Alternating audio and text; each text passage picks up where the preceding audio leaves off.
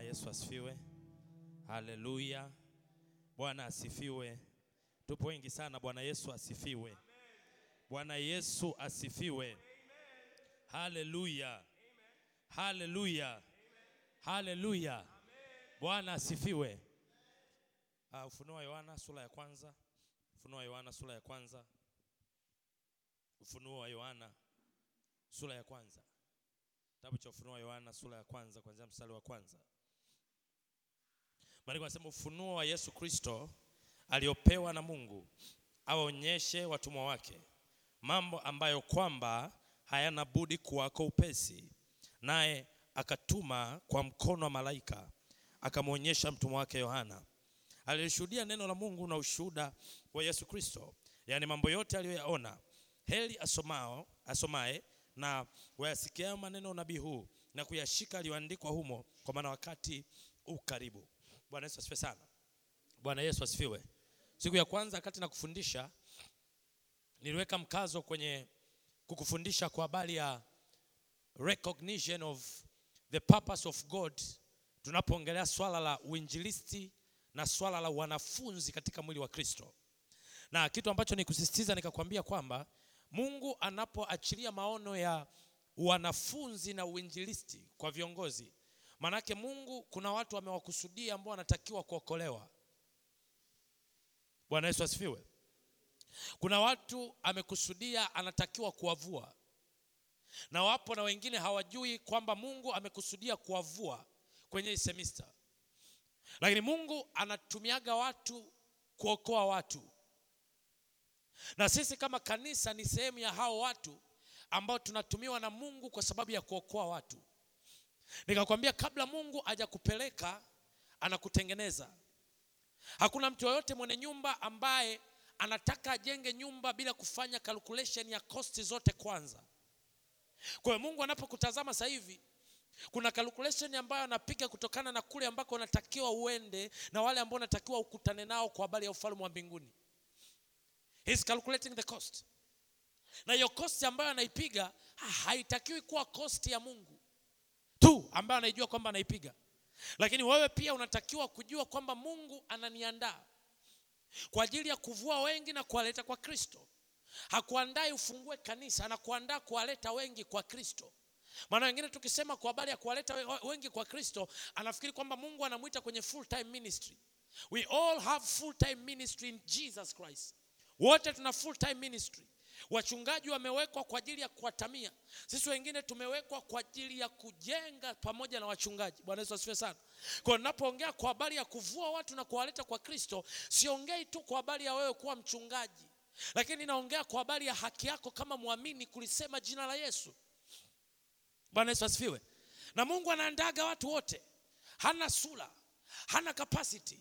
Mungu anaandaa watu wote. Inawezekana wewe peke yako unajidharau, lakini Mungu anapokutazama anaona ufalme ambao unatakiwa kujengwa kupitia wewe. Inawezekana unapojitazama wewe huoni kana kwamba unaweza ukafanya kitu ambacho kika cause impact, lakini Mungu akitazama anasema nakujua kabla hujaingia katika tumbo la mama yako na alikutakasa kabla hujatoka. You were sanctified before you came out from your mother's womb because there is a work of God that has to be done by you, sio kwa sababu utakuwa mchungaji, lakini kwa sababu ni mtu ambaye upo kwenye ufalme. Maandiko yanasema watu watuhesabu hivi kwamba sisi ni mawakili wa siri za Mungu. Anaposema watu watuhesabu hivi kwamba sisi ni mawakili za, wa siri za Mungu, haongei tu na mitume waliokuwa na ubili injili. No, no, no. Alikuwa anaongea na jamii ya kanisa ambayo imekubali kukaa chini ya mitume na imekubali kupokea mafundisho ya Kristo kupitia mitume. Bwana Yesu asifiwe. Bwana Yesu asifiwe. Bwana Yesu asifiwe. Bwana Yesu asifiwe. Tumefanya hii semina siku mbili. Inawezekana tu umeona ni sehemu ya ratiba, lakini God has a plan. Na Mungu kuna mtu anamtafuta, na kuna kitu Mungu anajenga ndani ya moyo wa mtu ambacho kitadumu vizazi na vizazi. Atakuwa nakumbuka kipindi kile nilipokuwa Fesia, kuna mtumishi alikuja akafundisha kwa habari ya evangelism, akasema I have to recognize the purpose of God in evangelism ili niweze kulitenda hilo kusudi la Bwana. Itakuwa inawaka hiyo kama moto ndani yake. Hiyo itakuwa ni mbegu ambayo inapiga kelele. Hiyo itakuwa ni mbegu ambayo inampa ujasiri na tumaini. Sehemu yote anaposimama na kuanza kufanya injili, ni mbegu ambayo ndani yake inawaka na kumpa ujasiri na tumaini kwamba natakiwa nimvunie Bwana watu, natakiwa nimvunie Bwana watu, natakiwa nizae matunda na matunda yangu yanatakiwa yapate kukaa. Why? Because I am born for this. I am for this. I am for this season. Mimi ni kwa ajili ya majira haya. Mimi ni kwa ajili ya nyakati hizi. Kwa nini kwa ajili ya nyakati hizi? Kwa sababu Mungu kuna calculation ambayo tayari amekwisha kuipiga. Ameipiga kwa habari yako. Ameipiga kwa habari yako. Kuna wengine hapa mjui hata miaka mitano kuanzia sasa hivi mtakavyokuwa. Lakini Mungu calculation aliyoipiga. Bwana Yesu asifiwe. Bwana Yesu asifiwe. I have a ministry na ninafanya full time ministry. Nimemaliza zangu chuo, nimefanya QS, nikasema sasa bwana ni wakati wa kula matunda. Bwana Yesu asifiwe. Na na na na na, na, na, na, profession mbili. Nimefanya electrical engineering diploma, degree nimefanya QS. Na kwa naelewa QS ina synchronize almost courses zote. Bwana Yesu asifiwe. Kwa hiyo nina advantage ya electrical engineering lakini nina advantage pia ya QS. Alafu ghafla nimemaliza najiandaa kuanza kuandaa ma CV. Bwana anasema stop kijana. Unatakiwa ukahubiri injili. Sasa Yesu, nitakula nini?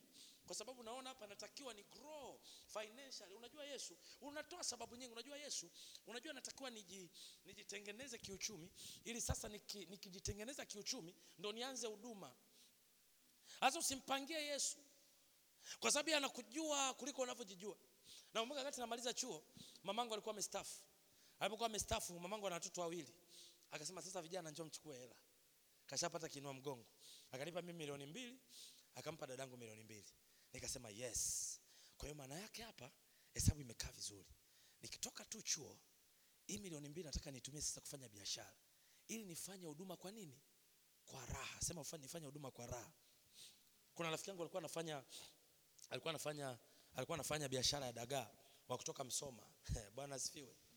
Bwana Yesu asifiwe. Alikuwa anafanya biashara dagaa kutoka Msoma. Hapo na milioni mbili. Kwanza nikamwambia mama zishike kwanza kwa sababu bumu linaelekea kukata. Kwa hiyo hii hela naweza nikatoka chuo nayo ikawa imefanyaje? Imeisha, hebu ishike kwanza. Kwa hiyo nimetoka mission, nikamwambia tuma sasa hiyo hela. Akaituma milioni mbili. Huyo rafiki yangu alikuwa anafanya biashara ya dagaa ambayo capital yake ilikuwa ni laki tano. Alafu kila wiki kae namlipa shilingi elfu hamsini. Haongezi capital, kazi yake tu ni kupokea elfu hamsini kwa yule mtu ambaye alikuwa anamzungushia nini? Na amefanya hivyo zaidi ya miezi sita. Na elfu hamsini inaingia kila wiki. Ikamlipa mtaji na ikaendelea kumlipa zaidi. Nikasema brother, this is it. Yaani mimi hapo sipati shida elfu hamsini kwa wiki. Elfu hamsini kwa wiki maana yake laki mbili kwa mwezi. Laki mbili kwa mwezi hapa sina naishi. Yaani sasa hivi sitachanganyikiwa sana. Bwana Yesu asifiwe. Bwana asifiwe. Na kwa sababu nina hela nikachukua shilingi laki tano. Akasema sasa bro hapa mtaji ni shilingi laki tano. Nikasema laki tano eh. Nikachukua laki tano nikamtumia. Naye akamtumia yule mtu ambaye anafanya. Siku ambayo laki tano yangu imeingia, wale wavuvi walienda kuvua na dagaa wadogo wadogo, wakakamatwa na polisi mitumbwi yote ikapelekwa kituo cha polisi. Dagaa kakaa wiki, dagaa wangu wakaharibika. Nikatoa sadaka shilingi laki tano. Nikasema Mungu, hapa ni suti ngapi za kaunda? elfu sabini na tano sabini na tano mpaka uje kuipata laki tano. Ni suti ngapi za kaunda, mtumishi wa Bwana? Ni nyingi, si ndivyo? Nilikuwa na suti kama tano hivi za kaunda. Nikasema sasa, kuanzia sasa Bwana, ninajiweka mikononi mwako. Bwana Yesu asifiwe sana. Now, now, now, no. It was God who called me. Na ninaishi. Bwana Yesu asifiwe sana. Bwana Yesu asifiwe. Bwana Yesu asifiwe. Kwa nini? Kwa sababu God has a calculation. Nilikuwa najiona mimi nikimaliza nafanya kazi, nikifanya kazi nafanya moja mbili tatu. But God has a different calculation. Miaka yangu ya nyuma sikujua kwamba sasa hivi nitakuwa na nahubiri injili nazunguka maeneo yote kuhubiri injili. Because I had my calculation and God has his own calculation. Bwana Yesu asifiwe. Mwaka 2014 pia nilikuwa najua Bwana ameniita. Nikasema ngoja nijiandae financially. Bwana asifiwe. Nikalima vitunguu eka moja. Unajua hesabu za kwenye makaratasi mtumishi wa Bwana. Nikalima vitunguu eka moja 2014 kati ya diploma. Nikalima vitunguu eka moja. Kumbe wakati mimi natuma hela, yule ambaye alikuwa analindia shamba, tulikuwa tunagawana mbolea, lakini hela nimetoa mimi. Kwa hiyo anaweka mbolea kwake, anaweka mbolea na kwangu. Shamba langu lilikuwa dogo kidogo. Bahati nzuri alichonisaidia Mungu irudi tu hela ya mtaji. Sikupata hata faida shilingi 10. Bwana asifiwe sana. Na hela ya mtaji ilikuja vipi? Mwenzangu kapata gunia 30, nimepata gunia 15. Lakini bahati nzuri nimepata gunia kumi ambazo ni nzuri, yale ma, masalu masalu wanaita mavitunguu ambayo eleweki, ambayo kimsingi wanauzaga shilingi elfu thelathini niliuza shilingi elfu sabini na tano gunia wanauzaga shilingi elfu sabini na tano niliuza laki moja na hamsini nikapata kepito yangu, sikupata faida. Kwa nini? Kwa sababu najaribu kufanya calculation ya cost bila kumhusisha mtu ambaye ameniita. Bwana Yesu asifiwe sana. Bwana Yesu asifiwe. Kwa hiyo Mungu anapokutazama kwa habari ya kufanya uinjilisti na kuwafikia watu, he has his own kind of calculation. ana calculation yake ambayo anaipiga. Kwamba kijana wangu natakiwa nimtengeneze eneo moja mbili tatu. Ninajua kwamba anaogopa hajawahi kuombea wagonjwa. Lakini mimi mungu nimemuita na nimeweka upako wa uponyaji ndani ya mikono yake. Unapoenda kule unaomba tu kawaida bwana yesu tunaomba uwaponye. Ghafla shanga mtu alikuwa anaumwa tumbo. Vu amepona. Kwa nini? Kwa sababu god has his own calculation mungu alikuwa na calculation ambayo tayari amekwisha kuipiga. Kabla wewe hujajua hiyo calculation ambayo mungu ameipiga. Lakini inapendeza sana wakati mungu anapiga calculation na wewe umepiga calculation. Mungu anapokutengeneza kwa ajili ya kukusacrifice na wewe unakuwa umesacrifice. Ili muda unapofika kutumiwa mungu anapokutumia tuone viwango asilimia mia moja vya mungu kukuandaa wewe kwa ajili ya injili ya yesu kristo. Bwana yesu asifiwe. Sasa yohana alikuwa anaona maono kwenye kitabu cha Uh, ufunuo wa yohana. Maandiko anasema ufunuo wa yesu kristo aliopewa na mungu aonyeshe watumwa wake mambo ambayo kwamba hayana budi kuwako upesi. Naye akatuma kwa mkono wa malaika akamwonyesha mtumwa wake yohana aliyelishuhudia neno la mungu na ushuhuda wa yesu kristo. Yaani mambo yote aliyoyaona heri asomaye na wao yasikiayo maneno ya unabii huu na kuyashika aliyoandikwa humo. Kwa maana wakati ukaribu. karibu yohana anapewa ujumbe wa ufunuo wa yesu kristo ambao ufunuo wa yesu kristo unapasa uwafikia wanadamu wote. Lakini kipengele ambacho nataka nikikazie hapo maandiko anasema kwa sababu muda huu karibu. Bwana asifiwe. Kwa sababu muda huu karibu. Kwa hiyo mungu anapotazama muda ambao amekupa kwa ajili ya kuevangelize na muda aliyokupa kwa ajili ya kufanya discipleship kwa ajili yako binafsi na kwa ajili ya wengine anapotazama muda anasema muda huu karibu unaweza ukawa unapiga mahesabu yako utaishi miaka themanini huo sio muda ni muda mchache sana. Ukiangalia muda wa unabii ambao mungu ameutangaza katika maandiko kwa sababu muda wa mambo yote kukamilishwa huu karibu. Na kuna askari ambao mungu amewaweka duniani. Hao askari wanatakiwa wajue kwamba muda u karibu. Jesus is coming back. And the people has to hear the gospel. But the people of god are busy doing other things. They are not doing the things ambavyo mungu amewapa wafanye na inatia uchungu. Kwa sababu wewe unajitazama kwa kujiangalia chini lakini mungu anakuangalia at the exalted. Wewe unajitazama kwa kujidharau lakini mungu akiangalia anaona majeshi huku maelfu na huku maelfu. Wewe unajitazama kwa namna ambayo hivi nitaweza hiki hiki naweza kweli hivi naweza kumsikia mungu na huku mungu anasema yupo karibu hayupo mbali. Why do you doubt the voice of god when he's speaking to you why do you doubt when god is sending you? Kwa sababu hujajua kosti ambayo mungu ametumia kukutengeneza. Hata sasa bwana amekutengeneza. Upo hapo unasikiliza injili wengine wamelala chumbani. Sio kwa sababu umependa no, no, no. it is the cost ambayo mungu alikuwa amecalculate kwamba ndugu akifika mabibo atakutana na watu ambao watu watamu emphasis alipende jina la bwana. It is not you. It is the power of god working through you. Sio wewe ni nguvu ya mungu paulo anasema ninafanya kazi kwa nguvu kwa kadiri ya neema ambayo mungu ameachia ndani yangu. Yaani sio tu kwamba mungu ameachia neema ndani ya maisha yake lakini paulo amejifunza kufanya kazi kwa nguvu kwa kadiri ya neema. Na kuna wengine mnajua kabisa mungu ameweka hichi kitu ndani yangu lakini you doubt yourself. You doubt the voice of god. Na hujui kwamba unapolemaa wewe kuna watu mia moja nyuma wamelemaa. Haujui kwamba unapo unapotegatega wewe kuna watu mia moja nyuma wametegatega umebeba mioyo ya watu.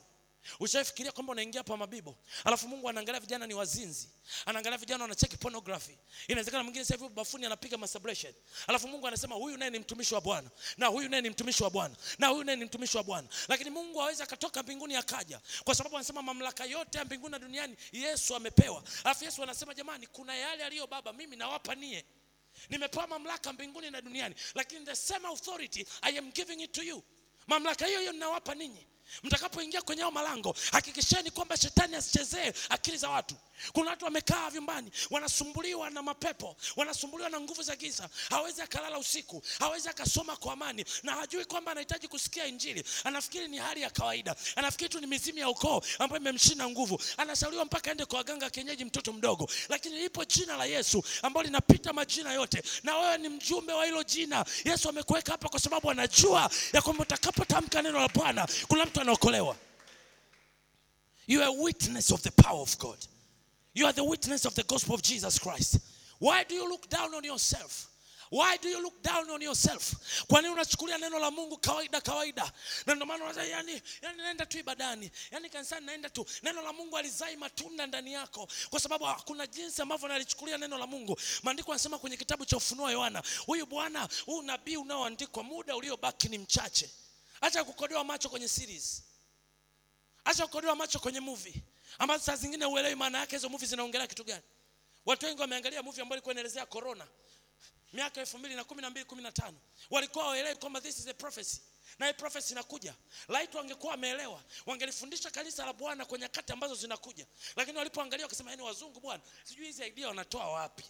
Hawatoi wapi? They are preaching to you the coming season. Bwana asifiwe bwana yesu asifiwe. Wangapi wameona series inaitwa the crossing? Okay bwana yesu asifiwe. Bwana yesu asifiwe. Inaongelea vitu viwili the crossing. Inasema hivi kuna kizazi ambacho kitainuka siku za mbeleni. Kuna kirusi kitainuka. Hicho kirusi kitakuwa kinaua wanadamu. Lakini kirusi kitakuwa akiui watu ambao wapo genetically modified. Tunakwenda sawasawa? Naona mnanishangaa. Bwana yesu asifiwe. Bwana yesu asifiwe bwana yesu asifiwe. Bwana yesu asifiwe. Bwana yesu asifiwe. Everything that is happening on earth it was prophesied in the scripture. Kila kitu ambacho kinatokea duniani kilitabiriwa kwenye maandiko. Na unaposoma maandiko lazima ujue kuona utabiri uliotabiriwa kwenye nyakati ambazo unaishi. Na ukishindwa kuona unabii uliotabiriwa kwenye nyakati ambazo unaishi maanake haya maandiko kwako yatakuwa ni dini yatakuwa hayana nguvu ya kubadilisha fikra. Yatakuwa hayana nguvu ya kukuvusha kwenye majira. Kwa nini? Kwa sababu kuna sehemu umelala. Kuna namna unajichukulia. Bwana yesu asifiwe. Bwana yesu asifiwe. Bwana yesu asifiwe. Kwa confidence kabisa. Wangapi wamemsikia mungu recently akisema nao? Recently. Kwa confidence kabisa. Mmoja haya. Wangapi wamemsikia mungu jana akisema nao? Jana. Jana ilikuwa maombi ya kufunga right? Shilo wangapi wamesikia sauti ya bwana jana kwenye maombi? No confidence. Kwa "Ah, sasa wanauliza niseme kwamba nasikia sauti ya mungu. No no no no no. I'm testing the comfortability kwamba no no no I have heard. Kwa nini unasumbuka? Kwa sababu hujui kama ni mawazo yangu au ni mimi. Unajua wakati naomba kuna picha nimeiona pap. Yaani mimi bwana sijui ni mawazo yangu. Kwa nini kila siku ni mawazo yako?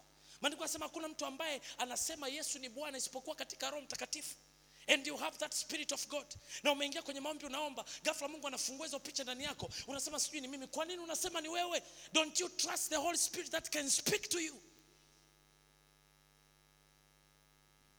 Unaua sacrifice ambayo mungu ameweka ndani yako for the kingdom purpose. Bwana yesu asifiwe sana. Kwa sababu gani nikwambia hivyo?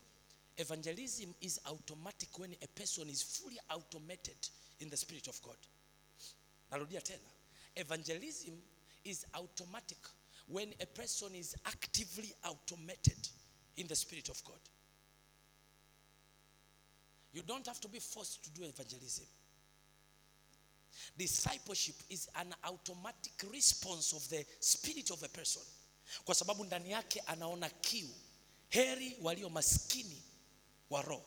Maana ufalme wa mbinguni ni wao. Bwana asifiwe kwa hiyo maana yake mtu kukaa na kujisomea bibilia kwa masaa sita kwa masaa saba It's not something ambacho anajifosi. Ni kitu ambacho ni automatic response inatoka ndani yake kwa sababu nini? Kwa sababu ndani yake ana njaa ya kumjua bwana. Ndani yake ana kiu ya kumjua kristo. Ndani yake ana, ana, ana, ana haja ya kujua mungu anasema nini katika nyakati hizi ndani yake ana haja ya kusikia kile kitu mungu ameweka ndani yake kwa ajili ya watu wengine. Anajua anapokuja ibadani anakuja kupanda haji kupoteza. Anajua anapokuja ibadani kuna kitu anakuja kukitafuta. Kuna mwingine unakuja ibadani lakini unaondoka ndani yako unaona kabisa kuna kitu bado sijakipata. Sasa unapokuja ibadani lazima uje kwa malengo kwa sababu kuna kitu umekuja kukitafuta. Na ha, usiwe usiwe usije ukapishana na sauti ya bwana anaposema na wewe.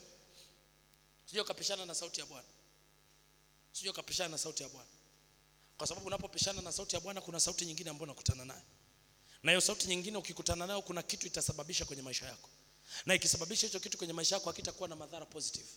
Kitakuwa na madhara negative. Yaani leo yaani sijielewielewi. Hebu niletee series. Ujielewielewi kwani utafute series? Kama ujielewielewi nenda shilo. Bwana asifiwe. Bwana asifiwe yaani leo kama sijielewielewi hivi kama nashika hiki akiendi nashika hiki akiendi. Go to pray. Read your bible.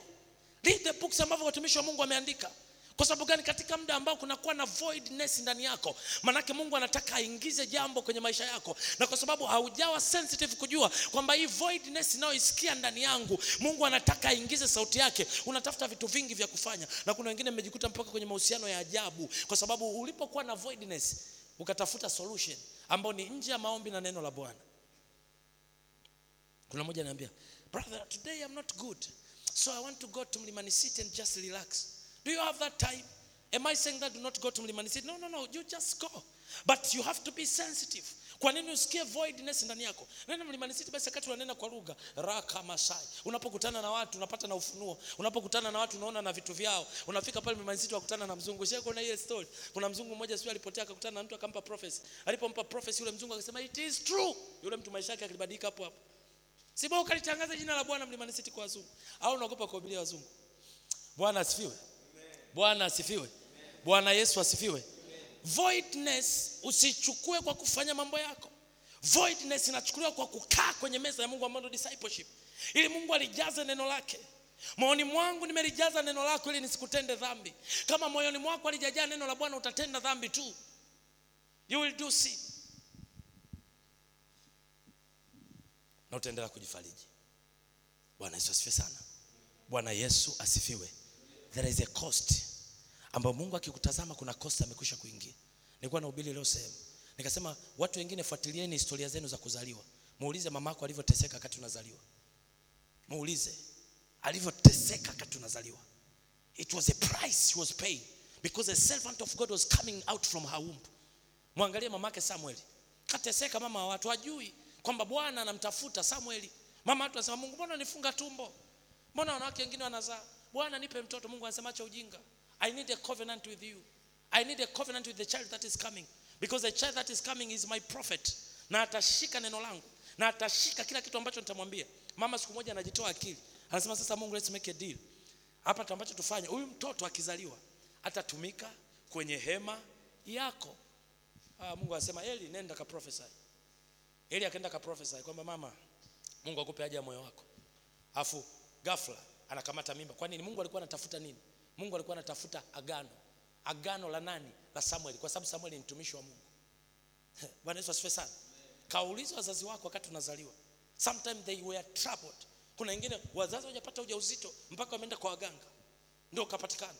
Alafu kwenye maisha yako unakutana na vita uelewi unataka upige hatua hapa uelewi kichwa chako kina kinasumbuliwa. You don't know that there is a war ambayo ilipigana kipindi cha nyuma wakati naingia shetani amebana kwa sababu anajua jamani mtumishi wa mungu. Hapa nawadanganya kama wapati mtoto wakilegea kwenye maombi mtoto atapita. Lakini kuna agano nitakuwa nimefanya kinyume na mungu. Na dogo akipita kwa sababu kuna agano nitakuwa nimefanya huyu dogo maisha yake nitakuwa nimeharibu. Kuna watu wanazunguruka wanalandalanda bwana nisaidie nikutumikie. Lakini ndani yake haoni matunda. Anakata tamaa katika kristo. Anaachana na kristo kwa nini? Kwa sababu lipo agano ambalo lilifanyika kipindi cha nyuma. Akati anazaliwa shetani alitega. Sasa nisikilize. Kuna watu wapo hapa. Hapa hapa mabibo ambao wanatakiwa waingie hapa ndani.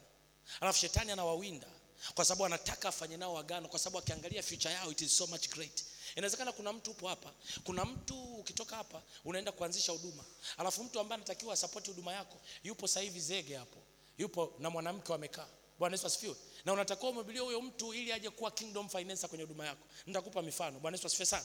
Bwana yesu asifiwe bwana yesu asifiwe. Hakuna kitu ambacho unafanya kwa faida yako kwa faida ya mungu. Chochote ambacho unafanya it is for the profit of you. Ni kwa sababu ya faida yako. Na njia yoyote ambayo mungu anaitengeneza ni kwa ajili yako. Unapomtumikia hapo mungu sio kwa ajili ya mungu. It is for you. Ndio maana maandiko yanasema utakapomaliza kazi sema mimi ni mtumwa asiye na nini? Na faida. Hata nihubiri hapa bwana afanye na kufanya beyond my comprehension. Mimi ni mtumwa nisiye na faida. Because i have done what i was supposed to do nimefanya kile ambacho natakiwa kukifanya. Hatuna extra kitu chochote. Kwa sababu tupo hapa kwa sababu roho mtakatifu ametufanya tuwepo. Bwana yesu asifiwe. Bwana yesu asifiwe. We are here because it is the spirit of god ambaye ameweka emphasis ndani yetu tuwepo hapa. Tunaomba kwa sababu ni roho mtakatifu ametufanya tuombe. It is an emphasis of the Holy Spirit. unachokifanya sio nia yako wewe ni roho mtakatifu ameweka. Unafanya likupasalo kufanya. Hujafanya ziada. Ndio maana mungu anasema ni mtumwa usiye na faida. Kuna watu niliwaombea wakati tupo chuo. Wengine niwapa prophecy. Nikaombea nikamwambia one two three. This will happen to your future. This will happen to your future. My ministry is supported by the people that i worked with in ministry. Huduma wangu unakuwa supported na wale watu. Now just imagine ninge miss hiyo pointi moja ya kumwona huyo mtu ambaye this person will be the support of my ministry. Alafu nikamisi kuongea naye neno la bwana. Alafu nikimisi kuongea neno la bwana maana yake kuna kitu nimekimisi katika future yangu. It is for you. Mungu anaposema nenda kaubili injili kule it is for you. Niliwapa ushuhuda kwamba kuna dada mmoja amempa mtoto wake jina langu. She is one of the supporters of my ministry. Bwana yesu asifiwe sana. Bwana yesu asifiwe lakini what happened? I spoke the word of god to her. Niliongea naye neno la bwana. Alikuwa anamwona amepinda nilikuwa naenda kwa upole. Na mimi ni kama nimepinda hivi. Mi rafiki zangu walikuwa ni wauni. Bwana yesu mpaka wauni wakakasirika. Wakasema mbona wenzako hawatusalimii? Mbona wanatuambia tu mambo? Kwani wenzako wanatupita? Mtumishi wa bwana watu ni watu. Bwana yesu asifiwe. Bwana yesu asifiwe. Mungu anapokunyanyua kuwa nuru manake angaza. Usiwapite wauni wasalimie. Kwa sababu unapowasalimia wanatiwaga moyo sana mtumishi wa bwana yaani ule mtumishi wa mungu. Lakini katusalimia. Wanatiwa moyo sana. Kwa sababu kuna kitu amepokea katika ulimwengu wa roho. Kuna kipindi nikaanzisha association ya wauni. Niliwakamataje nilikuwa natafsiria ndoto. Bwana asifiwe. Unajua alikuwa anakuja saa ngapi kwenye maombi? Saa tano usiku. Kwa sababu chumba kile kilikuwa ni cha ibada. Of course ni chumba permanent cha ibada pale chuo. Lakini nilikuwa nafanya nao maombi saa tano usiku kwa sababu chumba ndio kinakuwa loose. Wanakuja saa tano ambia leo nimeota moja mbili tatu. Nimemwota dadangu hivi naye kanipigia simu asubuhi ninaanza kumwokoa through dreams. Kwa sababu alikuwa anaotaga lakini haelewi. Sasa nasema huyu jamaa tunamhubiria haelewi. Naenda kwenye kitu ambacho ni over comprehensive na watafsiria mandoto pale. Wanaanza kuelewa. Ghafla akaanza kuja ibadani. Ghafla akaanza kuja ibadani. Kwa sababu they have something ambacho kimewatach wao na mimi. Na mimi nawaleta kwa kristo. Wanapokea nguvu ya bwana. Wanaendelea vizuri katika kristo. Wanapenya. Wanatoboa. Kwa nini? Just speaking the word of god to them. Hata leo niki- niki- nikinyanyua nikinyanyua simu. Brother nataka kununua spika brother nataka hela ya ukumbi nafanyaga ukumbi pale kwa, kwa, kwa service moja shilingi laki tatu kwa ibada moja. Brother nataka hela ya service. Ah mtumishi wa mungu. Ah bwana sawa bwana hebu ngoja tuone namna. Anatuma sadaka. Kwa nini? Kwa sababu you spoke the word of god kwenye maisha yake kuna watu mungu ameweka kwa ajili ya kusapoti vipawa na karama. Kuna watu wa mungu ameweka kwa ajili ya kusapoti wengine katika afya. Kuna mungu watu ameweka kwa ajili ya mambo mbalimbali. When we speak the word of god in their lives we take them into the family of god. Tunawaingiza katika familia ya kristo. Na tunapoingiza katika familia ya kristo hawa watu ni sehemu ya ujenzi wa nyumba ya bwana. Kuna wengine mnahangaika kwenye masomo kwa sababu umeshindwa kukutana na watu ambao wanatakiwa kukusaidia kwenye masomo. Na unaweza ukapata sapu mpaka ukakasirika ukamkasikia roho mtakatifu. Lakini shida sio roho mtakatifu. Shida hujawa sensitive enough kujua watu ambao natakiwa kuambatana nao. Wakati nipo chuo kuna mtu nilimwokokesha. Yeye nikipanga darasani. Tukianza nampiga injili ananipiga masomo. Na faulu kwa sababu nimemhubiria mtu ambaye yeye nikipanga of course mimi na mambo mengi na mimi nikipanga jamani. Bwana Yesu asifiwe. Lakini na mambo mengi. Ananikumbusha mpaka usiku. Hapo sijui hata kama kuna test nilikuwa mwenyekiti wa Yosefu mlimani pale. Tumekaa kwenye kikao mpaka saa tisa. Nakumbuka misheni yangu ya kwanza nimeongoza ni misheni kwenda Kigoma Kazura Mimba. Milioni hamsini. He! Nikasema jamani milioni hamsini sasa tunapataje? Mnakaa vikao mpaka saa tisa. Bwana tunataka hela. Ananipigia simu saa tisa. Imani naam. Unajua kesho kuna test ye. saa ngapi dada? Saa tatu. Tukutane saa kumi na mbili basi. Saa kumi na mbili naingia darasani na unapofundishwa na kipanga unafundishwa majibu. Bwana sijui wanakuaje wale watu bwana asifiwe. Yaani kuna watu hapa gifted kwenye swala la elimu. Ilo ujue bwana asifiwe. Kama ambavyo hapo gifted kwenye mambo ya kimungu kuna hapo hapo gifted kwenye swala la elimu. They don't struggle. Wanasoma sana lakini they don't struggle. Akitufundisha pale anifundisha majibu. Afu nikiingia darasani. Sasa watu wanajua sijaingia jana darasani kiukweli. Kwa hiyo pale nakuangalia mtumishi. Sasa kuna watu wamesoma mwezi mzima kwa sababu testi zimetangazwa muda mrefu. Watu wanapapalika ehe umesoma hiki. Ehe umesoma hiki. Lakini mimi kwenye kile nilichopewa nimekuwa mwaminifu. Nikifika kwanza nakaa kwenye dawati. Siti ya kwanza mbele. Nasubiri mtihani uletwe. Ukileta mtihani napiga vitu vyangu. Formula yangu si, siwahi ku, sitaki kuigilizia. Kwao nafanya mtihani wangu pale nafanya nafanya mtihani wangu. Namaliza natoka. Mwingine anacheka. Matokeo yakija tumepata sawa nimekushinda ulikuwa unacheka ulifikiri mtihani umenishinda. Lakini kuna mtu ambaye mungu ameweka for me to support my vision. Yupo pale ananikumbusha. Bwana kesho kuna mtihani. Mpaka mimi nimesahau. Aisi assignment umekusanya. kuna watu kama mungu anakuinulia. Yaani wanakukumbusha mpaka wewe mwenyewe unajisikia vibaya. Bwana yesu asifiwe sana.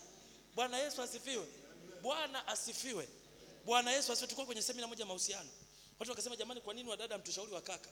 Tunavaa blue pink. Chini nyeupe soksi za kijani. Sasa usiombe mungu akuinulie mdada ambaye bwana kampa hiyo huduma ya kuhakikisha kwamba unapendeza. Unaweza ukajiona wewe ni mchafu mzima fellowship. Lakini sio kwa sababu ni mchafu.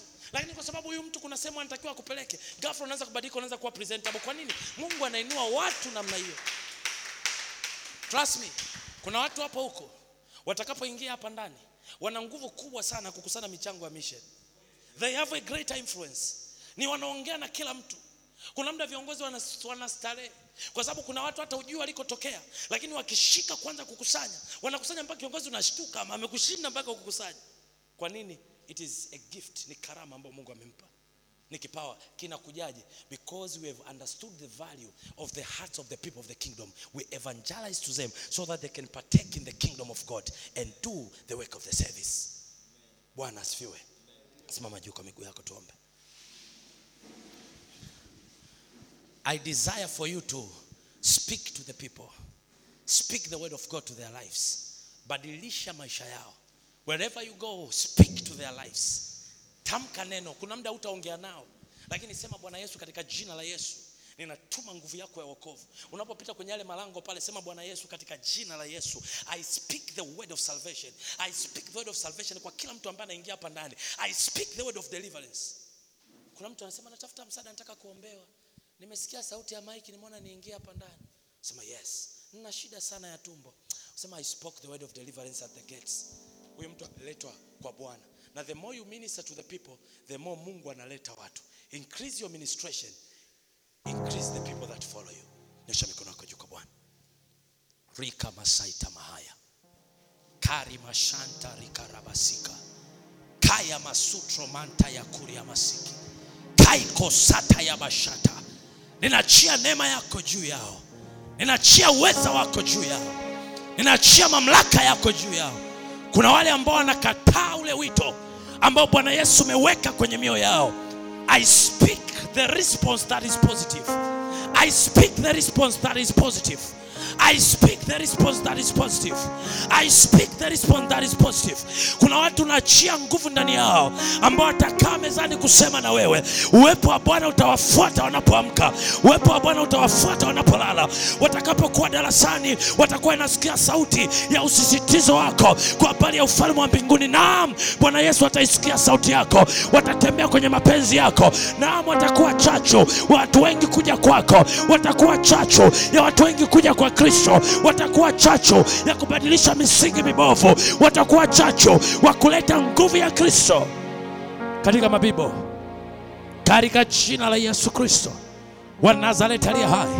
Makamarosaita mashanda koribasikanereboshata rekeketerikoshanda rabakuya. Reketoribabasheterekoto rakatarababashanda ninaomba kwa ajili ya mioyo ya mabinti. Ninaomba kwa ajili ya mioyo ya mabinti. Neema yako iwe juu yao. Hao wachache e bwana ambao umewaleta kwenye hema yako tunawalinda kwa upako. Tunawalinda kwa upako. Tunawalinda kwa upako. Tunawalinda kwa nguvu zako. Tunawalinda kwa nguvu zako.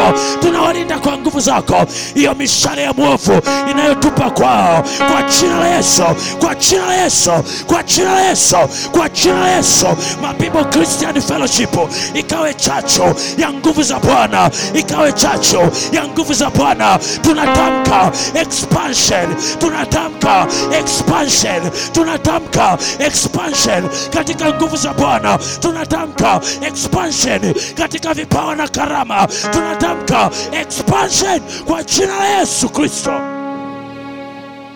Wa nazareti aliye hai nguvu zako zitembee nao. Uweza wako uwe pamoja nao. Wanapoingia kwenye haya majira mapya roho mtakatifu ukajidhihirishe kwao ya kwamba upo pamoja nao. Naam umeifua mishale yao. Umeifua mishale yao, umeifua mishale yao, umeifua mishale yao. Kwa jina la Yesu Kristo.